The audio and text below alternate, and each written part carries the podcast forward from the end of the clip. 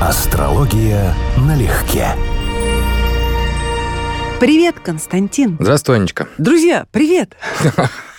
У нас уже как такое стандартное ритуальное начало, да? Вот привет, Константин, здравствуй, Анечка. Уже чувствую, знаешь, какая визитная карточка. Да, Вот, да, конечно. Зачитываю тебе и вам, друзья, цитату из книги «Свет женщины» Ромена Гори, любимого моего автора, одного из.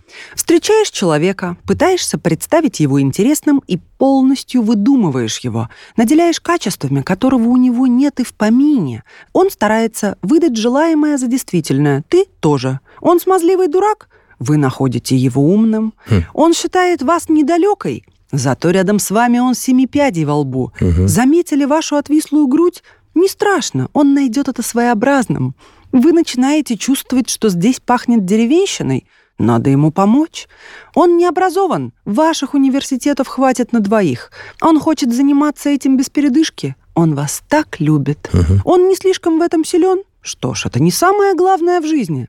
Жмот, каких свет не видел. У него было трудное детство. Хам просто держится, естественно. Конец цитаты. Константин, предлагаю я поговорить в астрологическом контексте. Как нам удается выдумывать себе людей и что вообще отвечает за так называемую слепоту в гороскопе? Ух, какой комплексный вопрос у нас получается. Смотри, есть, как бы сказать, относительно здоровая тема, то есть буквально то, что мы приписываем всем людям, с которыми вступаем в здоровые отношения. У нас у каждого есть своя как бы натальная в гороскопе программа.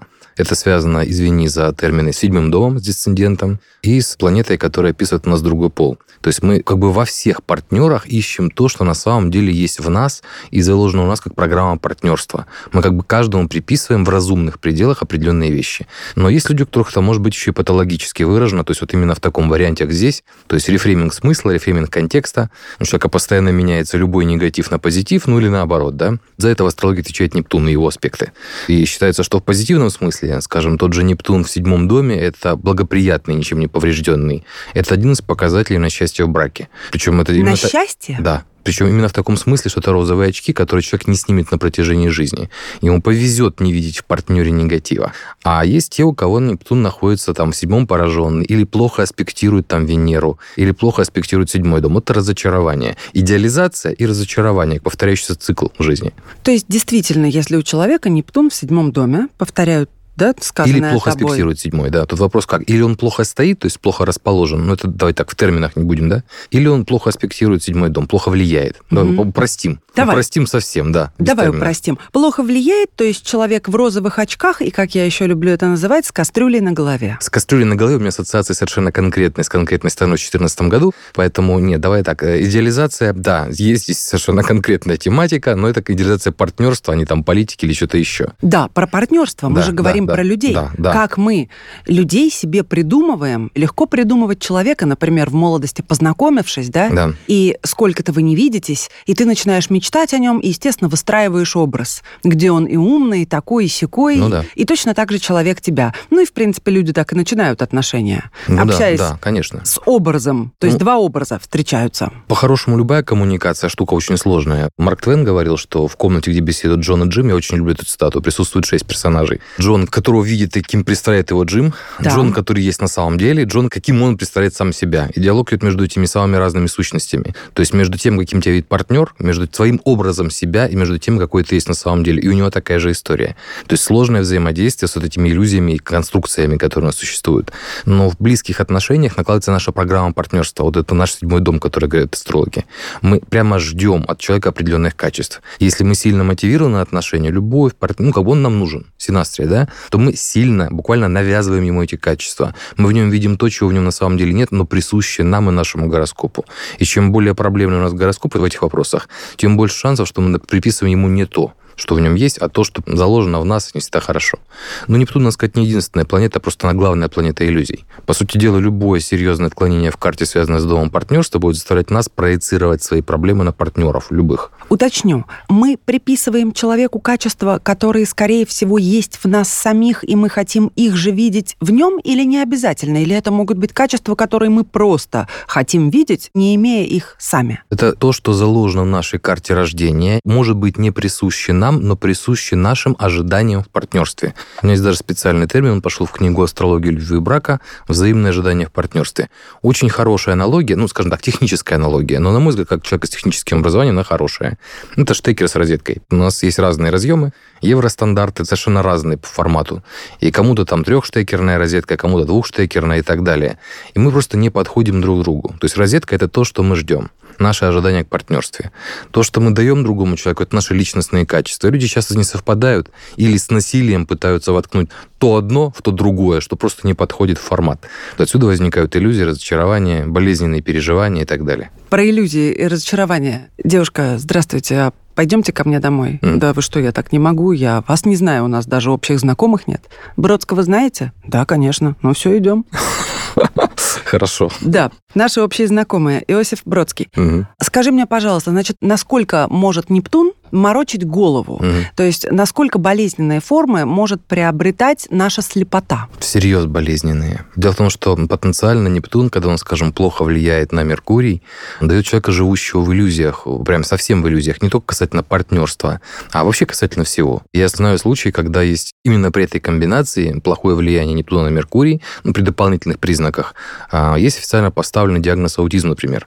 То есть потенциально Нептун заставляет человека полностью замкнуться в собственной реальности ну, включая до психиатрического. У обычных людей это, конечно, выглядит не так, но смысл тот же. Мы живем в сфере сверкающей собственной рефлексии, да, то есть мы видим зеркала вокруг себя, в которых отражаемся мы. И вот у большинства людей эти зеркала, ну, скажем так, прозрачные, и мы через эти отражения себя все-таки видим окружающее. А есть такие места, в которых, или места, или такие зеркала, такие люди, которые через эти отражения вообще не способны видеть окружающее. Они видят только себя. Если отталкиваться от цитаты Романа Гори, то вот смотри, ведь как часто бывает, он смазливый дурак, а вы находите его умным. Как часто женщины могут так заблуждаться. Или, кстати, мужчина, вот то, что ты любишь Жванецкого цитировать, угу. прелесть какая дурочка, а. Ужас какая дура. Да, ужас какая да? дура в разном этапе отношений. Да. Но это что? Я сам обманываться Совершенно рад? Верно. Из какой-то серии все? Когда человек мотивирован на отношения, он навязывает свои представления о других другим людям. И хорошие, кстати, и плохие тоже. То есть, например, ситуация типа того, что все мужчины козлы, если она человека там есть у женщины, да, она будет нести это из отношения в отношения. И она будет убеждаться, что этот вот очередной, он таки козел, потому что она свое убеждение навешает, навяжет да, другому человеку. Он может вообще к этому не подходить, но у нее будет вот такая проекция, как это принято говорить. Но на самом деле обмануть себя – это не проблема, когда мы мотивированы на обман. А в отношениях мы мотивированы. Более того, это, к сожалению, включается часто биохимия химией. Когда мы влюблены, работают определенные эндорфины, работает то, что называется сексуальная благодарность, если кому повезло. И в итоге мы иначе воспринимаем реальность, совершенно верно, да. Ну, потому что не у всех это срабатывает, да. И таким образом как раз хороший сексуальный партнер может казаться и вовсе не таким идиотом, да? Ну да, конечно, с ним связана куча положительных случае, переживаний. Если он да. Хочется верить в хорошее. Тупенький. Да. Причем чем тяжелее была жизнь, чем серьезнее психические травмы, тем мощнее этот разрыв от минуса к плюсу у человека, и тем больше шансов, что у него будут искажения. Как можно в жмоте, в жадном мужчине или женщине углядеть какое-то серьезное оправдание. Ну, вот как ты правильно привела пример. Ну, вот когда то, вот то, трудное что, детство. То, что вот это вот списком там приведено, это фактически живая иллюстрация того, что психолингвисты и нотписты называют рефрейминг смысла, рефрейминг контекста. Абсолютно все можно вывернуть наизнанку. Вопрос контекста или смысла. Это ну, как раз будет зависеть от желания А и предрасположенности Б. Совершенно верно. Была бы задача, был бы поставлен такой смысл. А поскольку он задается подсознанием, хочу оправдать этого человека, он мне нужен, или я его люблю, или что-то еще. У нас бессознательно работает эта тематика. Нет, он не жлоб, он хозяйственный, он бережливый. Вот, пожалуйста, это рефрейминг смысла произошел. Или, допустим, он не жлоб, он жлоб в этой ситуации. А вот когда мы с ним будем вместе, он себя будет вести иначе. Это рефрейминг контекста. Ну, то есть это способы самооправдания. Они должны работать у здорового человека. Без них психика не функционирует нормально. Но когда они не управляются нашим сознанием, то происходят такие вещи, связанные с самообманом. И в гороскопе за это чаще всего отвечает Нептун. Какие могут быть вариации аспектов соединений расположения светил в домах, которые очень здорово смещают угол зрения давление на человека в неверном направлении? У мужчин Луна очень важна в понимании женщин, и даже без аспектов с Нептуном просто все повреждения Луны мы склонны приписывать женщинам или отношениям с женщинами. У женщин Солнце важно. Вот это проще, потому что Солнце у нас в одних и тех же датах, в одних и тех же градусах. И поэтому там проще говорить, не видя гороскопа. Скажем, там в таком-то поколении, например, там, ну, допустим, 90 97 98 если я правильно помню, в середина 90-х, Уран с Нептуном были там в Козероге. Если кто родился Козерогом, у него с высокой вероятностью Солнце в соединении с Ураном, Нептуном. Если это женщина, у нее искаженное восприятие мужчин. Вот можно даже так это делать, не строя гороскоп. Но Луна, Солнце раз, а дальше нужны дома, конечно. Седьмой дом – отношения партнерские. И дома без времени и места, мы это уже как-то с тобой говорили, построить невозможно. То есть уже реальная астрология. А там, опять же, нюанс седьмого дома какой, скажем, допустим, у человека Солнце в седьмом доме. С высокой вероятностью его самооценка, самосознание очень тесно связано с его партнером. В женских картах это сплошь рядом зависимость от мужчин, психологическая. То есть, если мужчина вам внушает определенную идею о вас, вы ее перенимаете как свою собственную. Вот так и удается, кстати, многим мужчинам, психологическим абьюзерам, и не только психологическим, да, да, да, разрушить и так шаткую, зыбкую самооценку женщины, и даже из очень приличной женщины сделать забитое существо, которое искренне верит, что если он ее бросит, больше у нее вообще шансов нет. Хотя она может превосходить его, и номинально часто превосходит по разным качествам, угу. в разы. Тем не менее, он умудряется так ее поломать. Как это происходит вообще? Через что астрологически человеку можно внушить, что он ничтожество. Слабое солнце, как все, как правило. В женских картах это просто больше связано в отношениях с мужчинами. Но в общем случае самооценка и чувство собственного достоинства прямо связано с солнцем. Поэтому слабое или поврежденное солнце в гороскопе – это вот риск вписаться в отношения, где вам аргументированно и комплексно объясняют, почему вы такое ничтожество. И часть вас с этим согласится, потому что это было заложено в человеке изначально. Он просто увидит подтверждение происходящего. Но это не самокритичность, это Нет. именно уже выходит за рамки здорового самоедства, когда человеку позволяют себя унижать вербально, и при этом не задают вопрос, а позволь, какого рожна, угу. милый человек, ты здесь тогда со мной таким ничтожеством делаешь? Ну, это тоже да. Потому что для человека ответ на этот вопрос уже есть. И не хочет спрашивать. Она, если мы говорим о женщине, знает ответ на вопрос. Да, и какой же он? У нее есть какая-то часть биографии или представления о себе, согласно которой она недостойна, и хорошо, Нет, что а он зачем ты здесь? Вот, допустим, ты абьюзер, ты мне говоришь, угу. что я ничтожество, я и женщина неинтересная, ну, в общем, все, все на свете. Заданной тобой роли, да, если я абьюзер, да? Так кто еще с тобой будет при твоих недостатках. Да, естественно. И перечисляем твои недостатки. А вопрос-то тогда возникает, а зачем ты такой лучезарный? А мне тебя жалко. А. Женщины точно так же, точно так же ломают по такой мужчин, же схеме да? ломают мужчин. По большому счету судьба определяется тем, что у нас гороскоп реагирует одним-двумя, ну, скажем, сценариями. Вот это и есть судьба, что человек на одни и те же раздражители реагирует одними и теми же способами. Поэтому он предсказуем, поэтому жизнь у него складывается одинаково. Когда у него появляется на один и тот же раздражитель 2, 3, 5, 10 разных вариантов ответа, у него появляется вариативность. То есть у него есть варианты судьбы, и он их волен выбирать. Скажем, при слабом Марсе человек автоматически чувствует, нет, я не буду лезть в конфликт. И это будет нашей нехорошей судьбой, потому что нам, по сути, нужно научиться отстаивать себя. Буквально точно так же войти в конфликт, который нам не интересен, потому что это правильнее, полезнее сейчас. А кому-то наоборот, точно так же поступить наоборот. Угу. То есть инстинктивное поведение не всегда правильное, оно соответствует гороскопу, но оно же определяет в итоге судьбу, которой мы не всегда счастливы. И астролог именно тем интересен, что он видит, что в карте плюс, а что минус. И для него это не, не субъективная точка зрения, а конкретные признаки, которые большинством астрологов разделяются. Можешь вспомнить какой-нибудь самый яркий случай, можно из твоей биографии, когда человек приводит кого-то знакомить с тобой, девушку или молодого угу. человека, ты понимаешь, что у тебя волосы просто шевелятся на голове, и ты даже представить себе не можешь, как можно вот черное назвать белым, белое черным. То есть настолько человек видит совершенно иначе, чем ты. Конечно. Нет, это бывает вообще регулярно. Не только, и даже не про консультации. В консультациях обычно этого не бывает, потому что мы редко спорим о каких-то вещах. Ну, мы же просто не знаем друг друга, да. А вот в личных отношениях, встречах с учениками и так далее, сплошь и рядом возникают какие-то нюансы, когда реально одно и то же.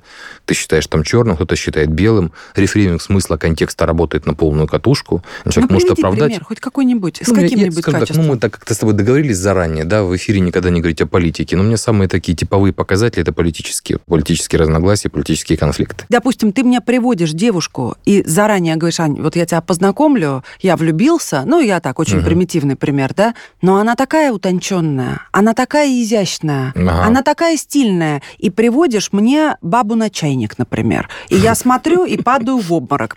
И тогда вот возникает вопрос, кого ты видишь и что у тебя так щелкает, вот это я и подразумеваю, белое черным. Или я тебе а, говорю, я понял твой вопрос. встретила такого интеллектуального мужчину, такой интересный. да. Ты начинаешь говорить, ты понимаешь, что это не просто серость. Скажем так, э, в моей жизни, в моей биографии мне проще перечислить примеры, когда этого не было. Вот. Потому что это и по друзьям, и по знакомым, и свои собственные. Замечательный был пример. У меня была знакомая, моя ученица. Мы достаточно долго активно сотрудничали, дружили даже. Она завела отношения и консультировалась у меня по поводу парня, с которым взяла отношения. Я с ним был знаком, потому что я с ними контактировал. У меня было восприятие, что очень глубокий, одухотворенный человек. Он был алкоголик, он был слабохарактерный, она его пыталась спасать, у нее был свой бизнес, она вложила в него несколько тысяч долларов, пытаясь сделать из него бизнесмена и самостоятельного мужчину. Но было ясно, что из этой амебы невозможно было слепить что-то другое. На мой взгляд, это была изначально тупиковая ситуация. Я промолчал, ну, потому что ну, это чужая жизнь, что я буду в нее лезть. По факту они давно уже расстались, конечно, потому что она сама с этим смирилась. В моей жизни были регулярно ситуации, когда я умудрялся влюбляться в такие э, типажи, так скажем, да, что у моих знакомых, тех, кто меня реально любит и кто за меня беспокоится, да, там родные, близкие, друзья, ну, тоже было, глаза лезли на лоб и брови подымались. Но для меня теперь это уже как бы признак. То есть я понимаю, что меня с моей квадратурой Венера-Нептун, к разговору об идеализации, да, меня заносит. То есть я выбрал не тот типаж, я что-то себе придумал. Я уже сейчас буду прислушиваться к такому мнению. Хотя раньше считал, что слушать никого в этом вопросе не надо. С одной стороны, да. А с другой стороны, как часто бывает, что именно ближайшие родственники несправедливы, потому что у них есть образ человека в голове, который должен быть рядом. Либо вообще моего мальчика ни одна недостойна. Тоже ведь часто бывает. Это Бывает. недостаточно образованная, это недостаточно красивая, это уже была в разводе, у это еще что-нибудь, это бедная, это не оттуда родом, и в итоге никто. У меня была другая крайность, во всяком случае, с моей родней, потому что они убеждены, что в чужую личную жизнь, это не такая интеллигентная культура, да, установка, никто лезть не должен, короче, сердцу не прикажешь и так далее. Вот если бы мне хотя бы высказались, я бы хотя бы задумался. Но они воздержались максимально от этих вещей. Я, честно говоря, считаю, что это был недостаток моих с родственниками отношений. А кто самые подверженные влиянию Нептуна в негативном аспекте? Есть вот какие-то соединения, где человек обречен быть слепым Ну, всю без жизнь? гороскопа трудно сказать. Чисто теоретически, конечно, это рыбы. Потому что это знак управляется Нептуном в астрологии. И те, у кого в рыбах какие-то значимые положения, вот как относительно недавний период, сейчас Солнце в рыбах шло, да, Меркурий был, петлял в рыбах. Соответственно, у нас в это время происходили какие-то вещи для многих рыб знаковые. То есть как тема заблуждения, она была активна. Потом поколения, у которых Нептун находится рядом с Солнцем, или, опять же, с высокой вероятностью рядом с Меркурием или с Венерой. Тоже, по-моему, упоминал как-то у нас поколение 60-х, значительная его часть, это Нептун в Скорпионе. И у нас в итоге родилось целое поколение людей, мистиков, музыкантов, алкоголиков, наркоманов со скорпионим акцентом. Но это не в скорпионе дело, а в силу того, что Нептун у них находился вот в стелиуме, там, скоплении планет с Солнцем. В итоге там поколение, вот тот же Пелевин, Гробовой, это к разговору об экстрасенсах, да, то есть куча людей, которые оказались увлечены этой мистикой самой разной. А Пелевин экстрасенс? Нет, он у нас писатель мистической направленности. У него скопление планет в Скорпионе с Нептуном, если правильно помню. Вспомню-ка я в противовес Николая Васильевича Гоголя. Мгм. Знаешь, с какой цитатой? Слушай, кто увлечен красотами, тот не видит недостатков и прощает все. Но кто озлоблен, тот постарается выкопать в нас всю дрянь и выставить ее так ярко наружу, что поневоле ее увидишь. Молодец. Николай Васильевич молодец. Даже без наших похвал. Да. Насколько важно внутренний ориентир человека, что он хочет видеть. Действительно ведь так. Кто увлечен красотами, тот и в тебе затронет этот родничок красоты. И есть люди, которые буквально вытягивают из тебя самое лучшее, потому что, глядя в их глаза, ты хочешь быть лучше. И есть те, кто заранее настроен, что ты дерьмо человек. Смотри, ну тут тоже без искажений не обойдется, потому что я с этим тоже сталкивался, в том числе собственной биографии. А когда мне, скажем, да, приписывают какие-то качества, которые я точно знаю, во мне отсутствуют и никогда во мне не были. Но человек может быть влюблен в эти свойства. То есть он меня идеализирует. Я понимаю, что добром это не может кончиться. И наоборот, у меня есть какое-то количество людей, которые меня ненавидят за качество качества, которых у меня нет и никогда не было. Более того, они могут преследовать, бомбить меня почтой и так далее. Пожалуйста. То есть вопрос вот эти вот других людей, он все равно упирается в то, что в вас видят. И если мы объективно оцениваем себя, мы, скажем так, стараемся объективно оценивать себя, то мы понимаем, что иллюзии ни в плюс, ни в минус, ни позитив. Вот это всегда имеет за собой тенденцию либо к разочарованиям, либо к э, чужим, либо к собственным, да, то есть всегда желательно иметь дело с тем, что неизменно, а иллюзии меняются. Поясни, иллюзии меняются. Как это? Иллюзия, нептунианская тема, это то, что мы вынуждены постоянно доказывать себе, что жмот — это на самом деле очень хозяйственный человек. Мы должны видеть этому доказательства, мы должны это постоянно поддерживать, это убеждение в себе. И если мы там кому-то приписываем зло, мы делаем то же самое. У нас это процесс в динамике, это не статика. То есть иллюзорная жизнь, жизнь в иллюзиях, жизнь в Нептуне, она предполагает определенную динамику и постоянное движение. Невозможно в это поверить раз и навсегда остаться, грубо говоря. Да более того, любой человек фактически в отношениях постоянно постоянно мы, если мы в близких отношениях, мы друг другу доказываем, что мы по-прежнему, ну, скажем так, выполняем те невзримые обязательства, которые мы взяли друг на, относительно друга. То есть, если, например, просыпаемся с утра, а ваш партнер вдруг делает что-то ему абсолютно несвойственное, ведет себя странно, заявления какие-то делает, да, то вся наша предыдущая жизнь может оказаться под вопросом перечеркнута, потому что вот сегодня, сейчас он ведет себя неадекватно. И теперь прошлые годы, они в стаж уже не идут, надо принимать какие-то решения. Поэтому вот э, это происходит переоценка, происходит регулярно и постоянно. А все-таки люди, которые плюс-минус очень верно могут разобраться, кто перед ними, несмотря на симпатию и на хорошую синастрию. Встречались тебя? Конечно. И причем я могу сказать, что, опять же, это и с астрологией хорошо совпадает, и с точки зрения здравого смысла хорошо совпадает. Люди, которые более-менее хорошо разбираются в людях, обычно сильно людьми не интересуются. Сильная заинтересованность в людях обычно означает, что ты ищешь какие-то качества, или ты хочешь их видеть, или у тебя есть неравнодушие к процессу. Это как любимая команда или команда-конкурент, которую ты ненавидишь. Когда ты мало-мальски нейтрально относишься к вопросу, ты начинаешь воспринимать людей как находящихся в одном ряду с определенными признаками. И понимание людей становится проще. Когда ты изучаешь людей, допустим, до 25 лет, угу ты очень сильно можешь ими интересоваться Конечно. просто потому, что тебе интересен мир и Конечно. все типажи. При этом, я тебе тоже рассказывала, я действительно вижу самую суть с первого взгляда. То есть первые несколько секунд для меня самые-самые информативные. И я, как правило, если человек меня зацепил, я записываю несколько прилагательных, потому что понимаю, что в процессе знакомства я очаруюсь, провалюсь в это, и хочется по дереву постучать, да. я действительно вижу самое ключевое, то есть самые слабые и самые сильные моменты. И я не промахиваюсь. Ну, это здорово, потому что, еще раз, вот хорошо, что ты привела пример с этими записями, прилагательными, со способностью понимать, что ты потом очаруешься или разочаруешься, да, поменяешь точку зрения. Но я много раз видел людей, которые абсолютно убеждены, что прекрасно понимают других людей общавшихся со мной лично, не понимающие меня начисто, но железобетонно убежденные в том, что у них вот ясновидческие способности, экстрасенсорные способности, талант понимания людей в реальности. Самая такая забавная для меня была дама, которая по этому поводу была убеждена, что меня понимает лучше, чем я сам, завещала свою квартиру какой-то секте, жила в общежитии, у нее была та еще биография, но да вообще не критично относилась к собственной способности мыслить и оценивать людей. Приятно, что ты приводишь этот пример это после я, рассказа. Это, это, это я не о тебе, да. Это я, я тебе о, о явлении, о том, что ты все-таки критично относишься к себе и понимаешь, что ты можешь менять точку зрения. Это показательно. Не да. то чтобы точку зрения, в том-то и дело, что в итоге окажется, что именно первое впечатление было самым верным, оно не замутненное, я еще не позволила себе провалиться. Но я поняла, что да, в процессе я очаруюсь больше, и как человек, которому хочется больше видеть светлое в людях, я, естественно, всегда дам фору и я всегда буду надеяться, что ты хороший и не глупый человек, пока ты не покажешь мне, что ты не такой. И но то, что ты, допустим, не такой, я вижу сразу. Ну, дай бог. Я к этим вещам и к этим способностям своим отношусь скептично. Скажем так, у меня были проблемы, они регулярно возникают первое впечатление для меня не является показательным. И у меня была иллюзия, ну, скажем, там еще в детстве, в подростковом, что я там прекрасно понимаю людей, да. Я понял, нет. Вот с астрологией я стал понимать людей по-настоящему. То есть у меня появилась объективная оценка, объективный контроль.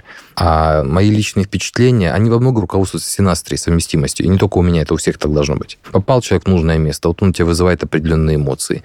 Попал в другое место, он же другой, но с такими же качествами вызывает другие эмоции. Ну, то есть это все не. Не? Не. Ну, ня, так ня. ня. Анекдотец. про то, как правильно все видеть и преподносить. Мгм. Девушка, вы такая красивая, умная, с чувством юмора, и глаза, и фигура, и волосы, все прекрасно. Спасибо, я тронута. Это мы тоже заметили. Вот так. Как видеть правильно людей и еще сделать им комплимент и дать им понять, что все на поверхности. Как быть с Нептуном, я думаю, надо будет еще отдельно говорить, потому что очень уж он замысловатый. Ну, правильно, это его суть. Он астрономически даже такая планета. У нас прямая аналогия в астрологии с астрономическими качествами планет. Нептун, когда открывали, это целая история. Его путали, его найти не могли и так далее. Вот это чисто нептунианские вещи.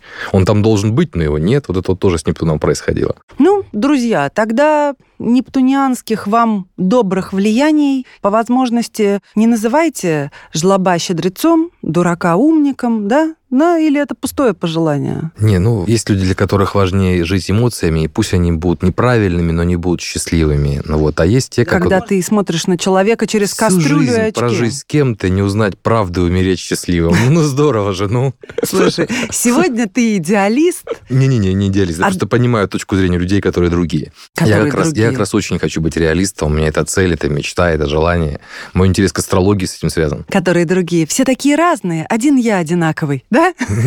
Почему? Не всем же это любопытно. Но мы полюбопытствуем еще. Друзья, все-таки будем стараться видеть друг друга в истинном свете, насколько возможно, и немножечко фору друг другу давать, да, вот быть это вот- вот лучше, это хорошо. чем мы есть, возможно, на в самом истинном деле. свете, ну так слегка с лаком Да, да, но слегка и с ароматом. припудренными. Да, с припудренными. И с отдушкой.